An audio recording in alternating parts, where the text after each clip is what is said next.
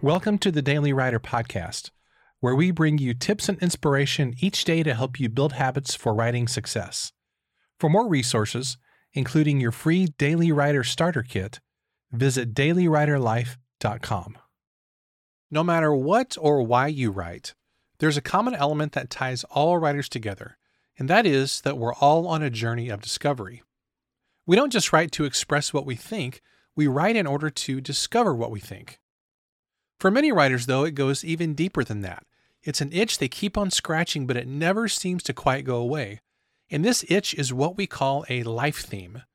It's a statement or an idea that ties your body of work together. Now, this isn't true for all writers, of course, but I think for most of us it is. We write because there's a singular theme that resonates from our soul.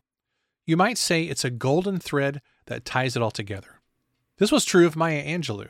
She said, In all my work, what I try to say is that as human beings, we are more alike than we are unalike. That was her golden thread. So let me ask you is there a theme or an idea that you keep coming back to?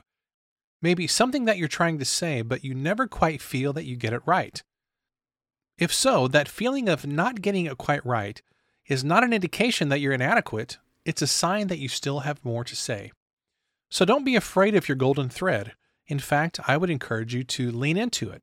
The more that you do, the more your writing will resonate with people because it represents the truth of who you are and how you see the world. And if you've been true to your golden thread, someday you'll be able to look back on your body of work and see how that golden thread has been woven into a stunning tapestry.